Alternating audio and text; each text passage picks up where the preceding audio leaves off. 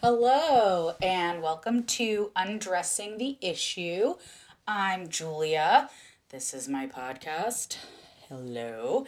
So, uh, I wanted to continue the conversation on commitment and barriers to commitment.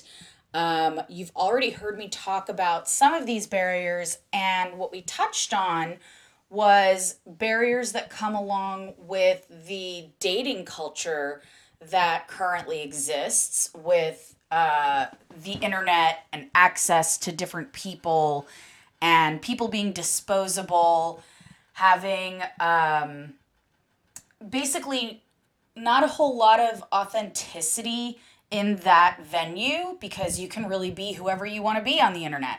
That's part of the appeal for a lot of people. So, what I wanted to talk about today that kind of strays from that is a different type of barrier to commitment. And what I'd like to touch on is internal barriers to commitment. What the heck are those? Well, we've talked about dynamics in meeting people, how we meet them, how we portray ourselves, um, but I wanted to talk about what happens for us internally, meaning our emotions, our personalities, our own experiences, our interpretations of those experiences, and where those interpretations come from, and how that gets in the way of commitment. So, in a previous episode, I'll start off with this big barrier because I think it's such it's such a pertinent topic when it comes to commitment. They're actually intertwined and related. But in a previous episode, I talked about attachment, attachment theory, attachment styles.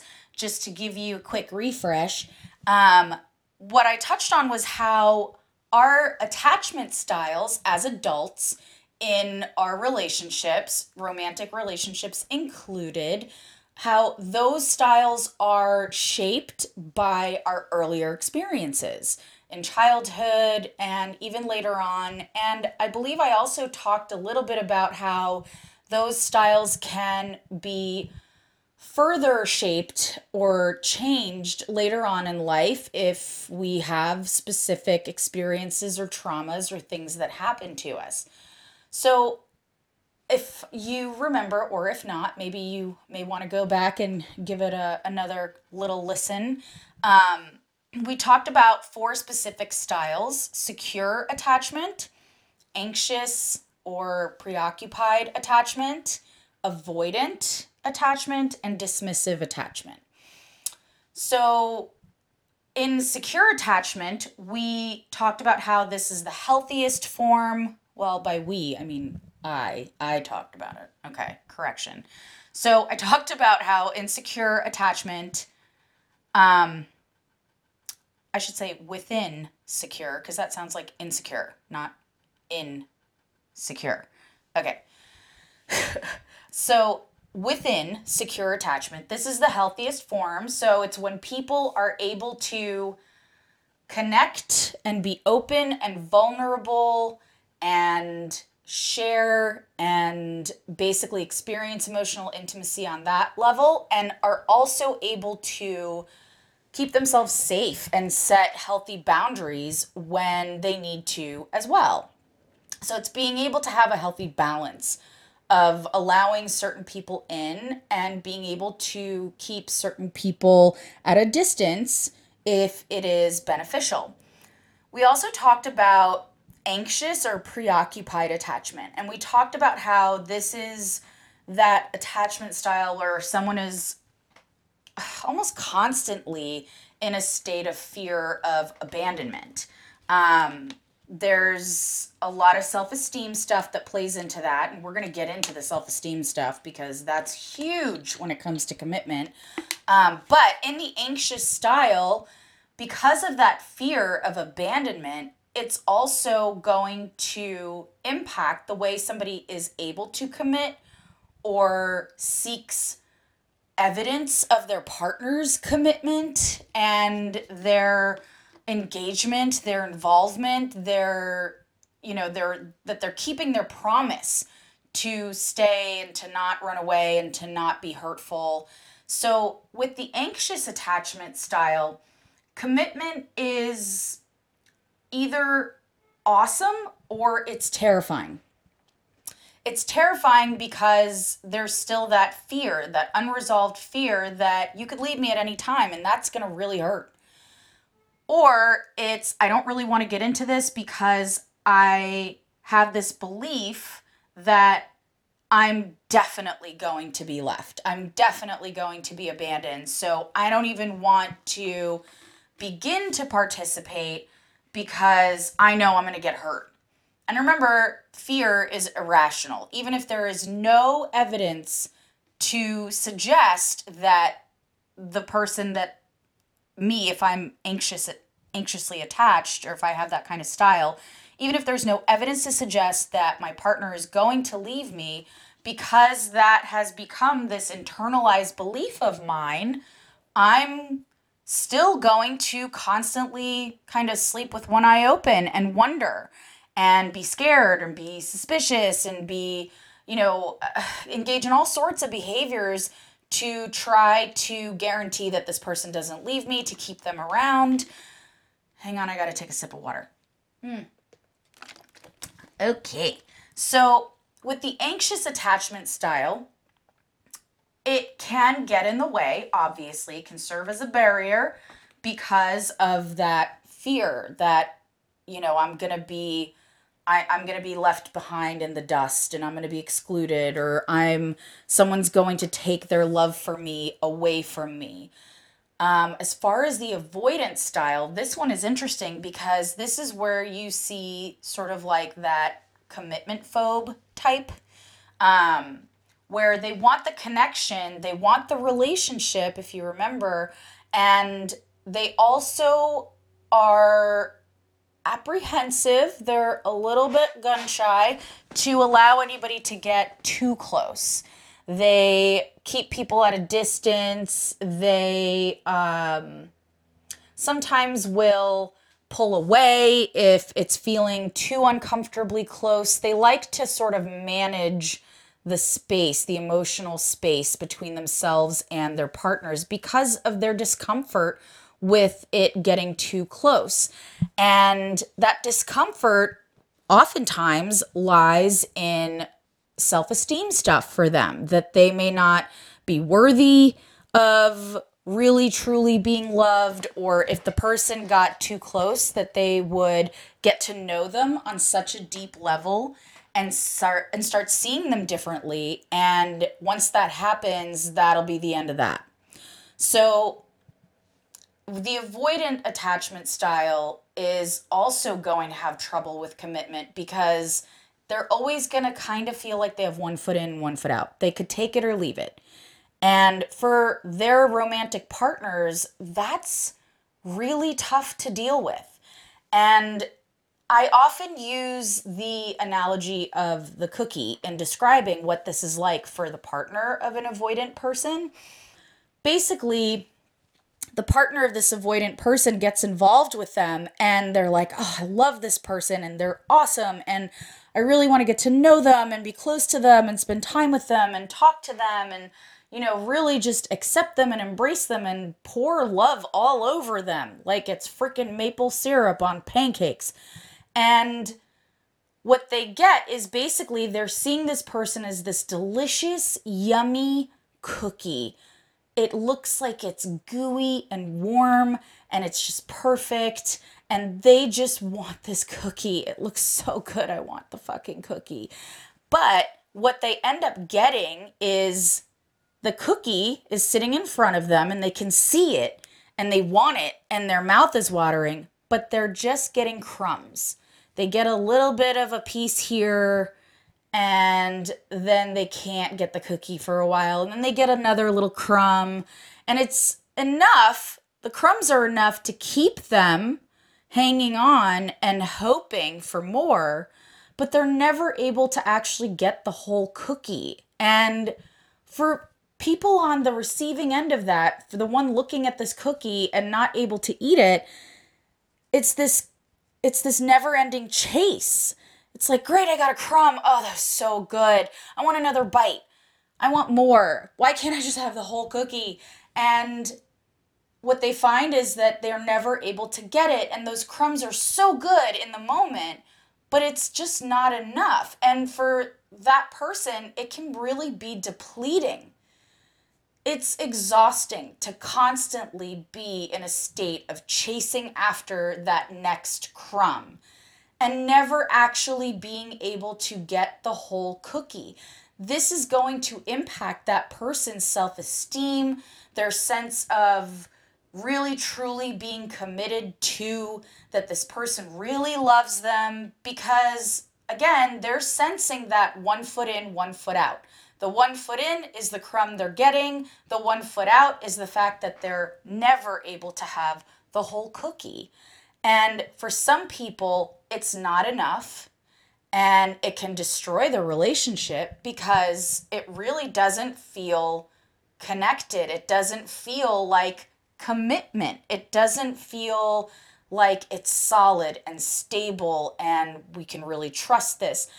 So it's really frequent for this reason with these barriers that you see people specifically with the anxious attachment style partnering up with the avoidant attachment style. One is the pursuer, one is the distancer. It's an age old dynamic and it's super frustrating it is really exhausting. It's also frequently unhealthy.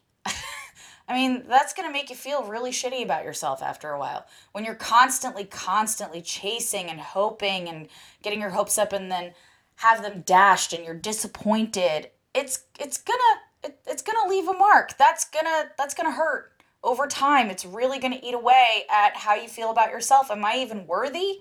of getting the whole cookie? Am I worthy of really fully being loved? Am I not fully being loved because I don't deserve it? Did I do something wrong? That's where the self blame comes in and it's just this vicious cycle and it's it's going to impact somebody's mental health, their self-esteem, their sense of safety in their relationship. So with the avoidance, the avoidance it's it's interesting because they're avoidant not because necessarily they like to be pursued. Some of them find it smothering, it's annoying, it's very needy, whatever else they want to call it, but where it's coming from is fear for the avoidant. Basically, they're scared that uh, if they're truly open, it's not going to be received well. They're also scared that um, I also don't want to set the bar too high. Um, you know, if I start doing well with this, then it's going to be expected. And that's just a whole hell of a lot of pressure. We don't want to do that. Fear of success. Oh no. Um, but with avoidance, it's it's complex because it's also not only based in fear, but it's also often based in trauma. Somewhere down the road, they had a bad experience, meaning they either had somebody who pushed them to be too open and was really intrusive with them, and it felt kind of like a violation of their boundaries, their privacy, their psyche, or they had somebody who never really modeled for them what it's like to be fully open and be accepted and be loved and maybe they were in a position where they had to be a caregiver to a parent versus having a parent really provide care for them and make them feel seen, cared for, loved, important. Whatever the case may be, they have had some type of wounding or trauma around that openness. So this fear is around this precedent that's been set of them not feeling safe to be fully open, which is why they distance. And for a partner who, a romantic partner who sees them, you know, through rose colored glasses, I think you're great though. I would never do that. It's just not reassuring enough. And for avoidance to become more open and to shift this behavior, what I have to tell my clients frequently, especially the ones who are in relationships with avoidant people, is that it is workable. You can make improvements. An avoidant person can learn to establish safety and open up more and be more vulnerable and more communicative, but it takes time. It takes a very long time. And it's a slow moving process, and it can feel painfully slow at times, or it can feel like we're not making any progress at all because it's just so marginal. So, I think that that is an important component that needs to be discussed when we're talking about barriers to commitment is our attachment styles where that comes from so one of the things i've just talked about a lot which is the second barrier i want to touch on is self-esteem self-esteem is a huge one and it's one that drives our attachment styles as well. Now self-esteem is not just like i look fat in these jeans. It's often born out of um again trauma people putting you down, maybe a history of bullying, maybe um, some messaging that you've received from your environment, your community, your society that there's something wrong with you, you're not good enough, you're flawed, whatever else, and you've really taken to believing this as fact. And so you feel like you're not worthy. You also feel like you are never going to fully be able to be truly loved because of that, because there's something wrong with you. And so, this self esteem issue, this I'm not good enough, um, I'm not worthy, there's something wrong with me, is definitely going to show up in a relationship. It's all of these types of deeply seated insecurities that tend to come up in relationships. Relationships, side note, are basically mirrors. They are mirrors. They show us where we're at with ourselves.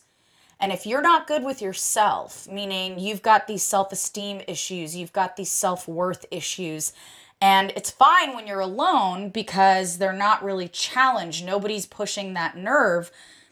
But when you're in a relationship and you have those fears of losing this person that you like or being abandoned or that they're going to judge you harshly, that they're going to reject you, that's where all of a sudden all of this stuff from your past around your self esteem and self worth is going to come right to the forefront. And for many people, it becomes palpable and it can really be damaging. It can wreak havoc on relationships. And this is where also when people don't work through this self-esteem stuff they start seeing similar patterns in their relationships somehow they're sabotaging or they're driving people away or they're um, getting involved with people who are not good matches for them who mistreat them or are just uh, somehow have their own issues that they're somehow um, kind of hurt in their own way. They have their own wounds. So it tends to play out in this way. And this just perpetuates this cycle of, you know, all of those messages and, and those experiences that keep the person feeling less than or not worthy. So the self esteem thing is huge. And you also have to remember that in a relationship, you know, it's not just we spend time together and it's enjoyable. There's also this sense of wanting to feel desired, wanted, loved. I want to be accepted. I want to be, I want to be fully seen and understood and known. And if you are scared of showing this person all of you because you don't like all of you, then obviously this is going to get in the way of your relationship. You're always going to be holding back, giving crumbs, if you will. So, self-esteem is a huge one. It's it's enormous and we tend to play this out in relationships. All of us do it. Every single one of us We repeat patterns, we repeat wounds, we repeat traumas. We all do this. So, self esteem is also, as you've probably noticed by now, I hope you have, all of these things are intertwined. Self esteem is completely intertwined with attachment styles. Attachment styles are also completely intertwined with trauma and family of origin stuff and early childhood experiences. It's all connected. All of it is connected. And so it ends up impacting our relationships, our sense of identity, our sexuality and our expression of our sexuality. It's all connected. It's all basically one and the same. How it's shaped, how it manifests. So, yes, I talk about these topics a lot. I'm kind of a broken record when it comes to attachment, trauma, self esteem, because it's something that's so prevalent for everybody. And by trauma, I want to be clear, I don't just mean big T trauma, like just obvious abuse, assault. You know, we're not just talking about molestation or rape or being beaten or physically abused. We're also talking about small t traumas, meaning those those emotional wounds, the not being um, not being cared for in the way that you needed to be when you were a child, not being um, kept safe, not being uh, loved, not being shown how to manage your emotions, not being taught resiliency and self regulation, not being taught communication. You know, all of those things do result in small t traumas. And the research shows that with enough small t traumas, the effect on that person's development and on their relationships and mental health later on in life, the effect is going to be the same as a big T trauma. So, this literally alters your brain as a child when you're developing if you're constantly experiencing traumas of any kind.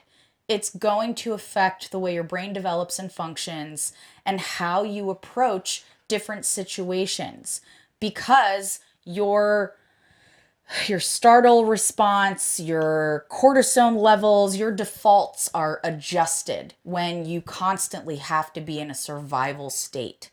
So that brings me to number three of our barriers, which is trauma. Yay, trauma. So, trauma is absolutely going to affect your ability to commit.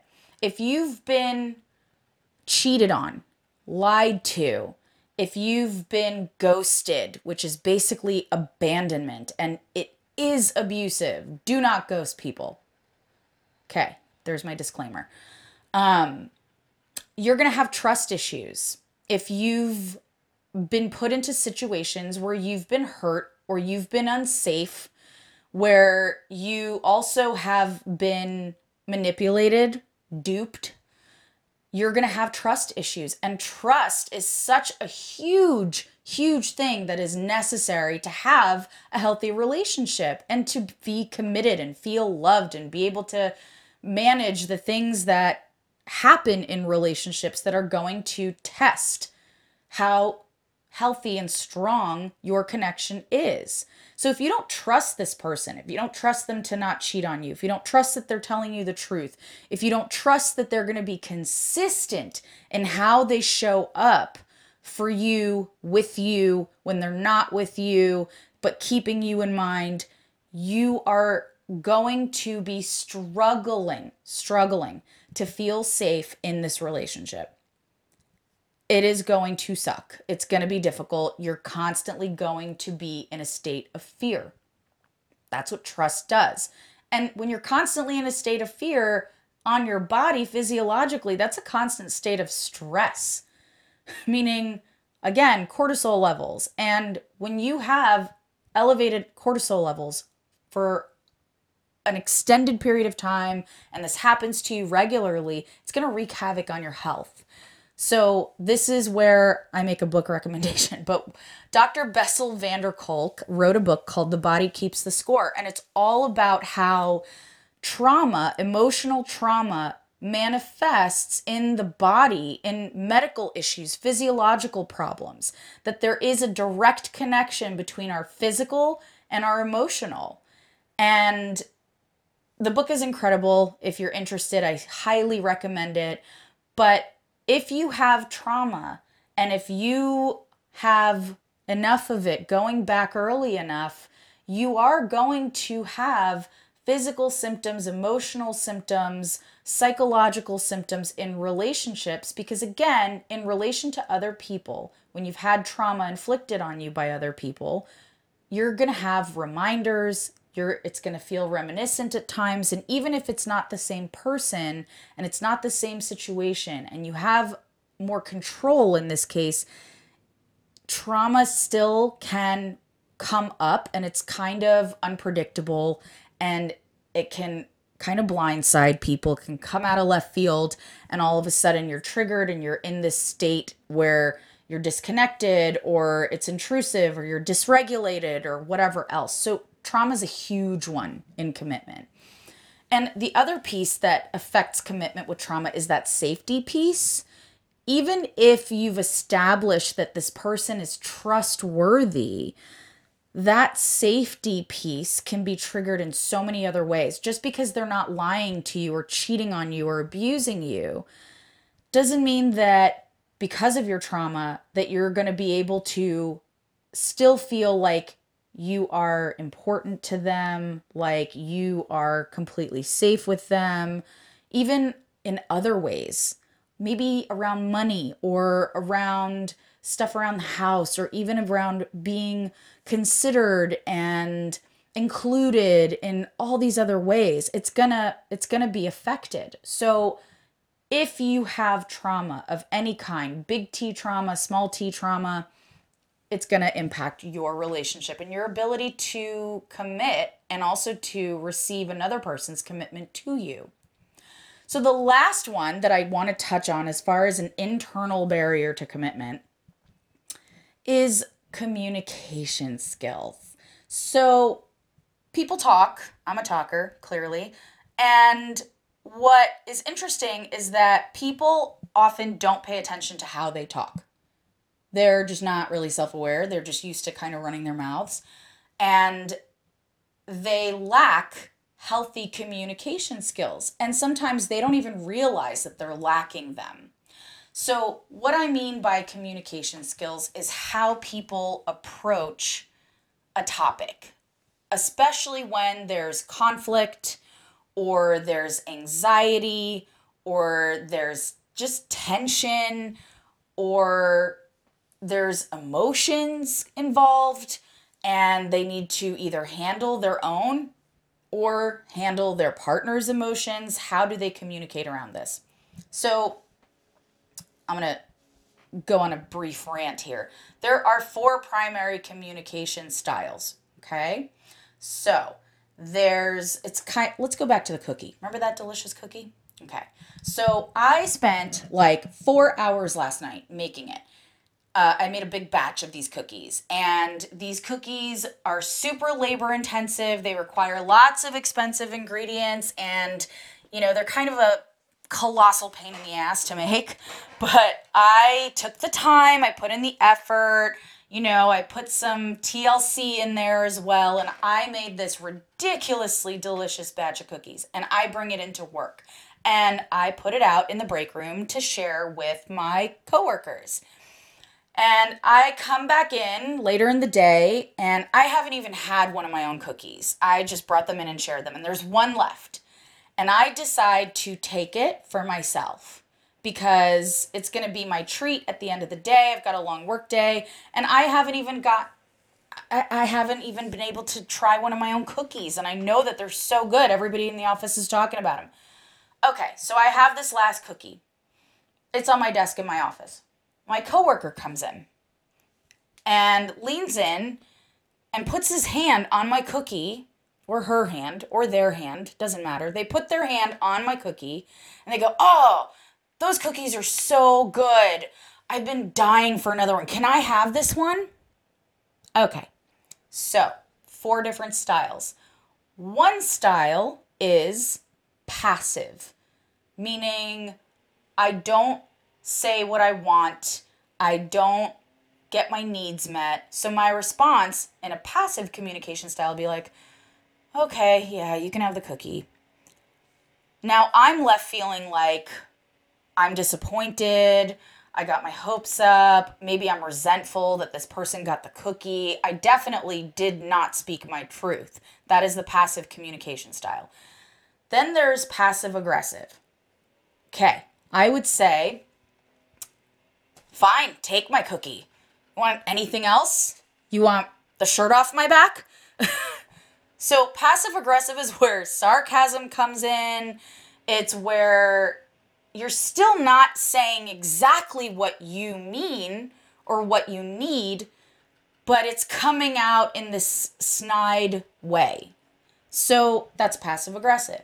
Then there's aggressive. Uh, get your fucking hands off my cookie.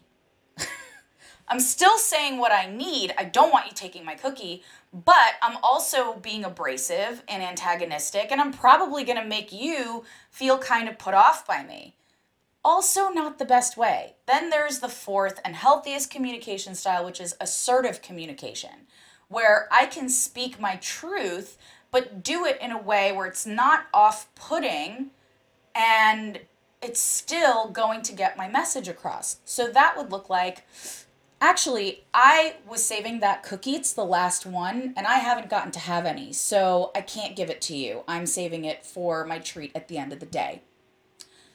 Notice I never said sorry. I never apologized. I simply said, This is my intention. I want this cookie. I've saved it for myself. You cannot have it. Okay, fine. Keep the cookie. Thanks for bringing them in, would be the best response, but we don't always get that. So, back to the commitment barriers. Depending on what your communication style is, how you normally handle situations, that is also going to present challenges in your relationship and to your commitment. If you are typically really passive and you never actually ask for what you need or say what you mean, you're to have a hard time getting your needs met. And it can also lead you to become resentful of your partner because they're not showing up for you in the way you need them to. Well, uh, newsflash, you're not telling them what you need. So that communication style can also play a part in kind of driving you away from each other. Because now I'm resentful, but I am so passive, I don't really know how to effectively ask for what I'm needing or what I'm meaning. And here we are, and it's this standoff, and we're just, we're two ships sailing past each other in the night. Now, if you're passive aggressive, at some point that can turn into um, hostility. It can turn into hurt feelings, offensive conversations, offensive behavior. Now we're offending each other. Now someone else is being put on the defensive.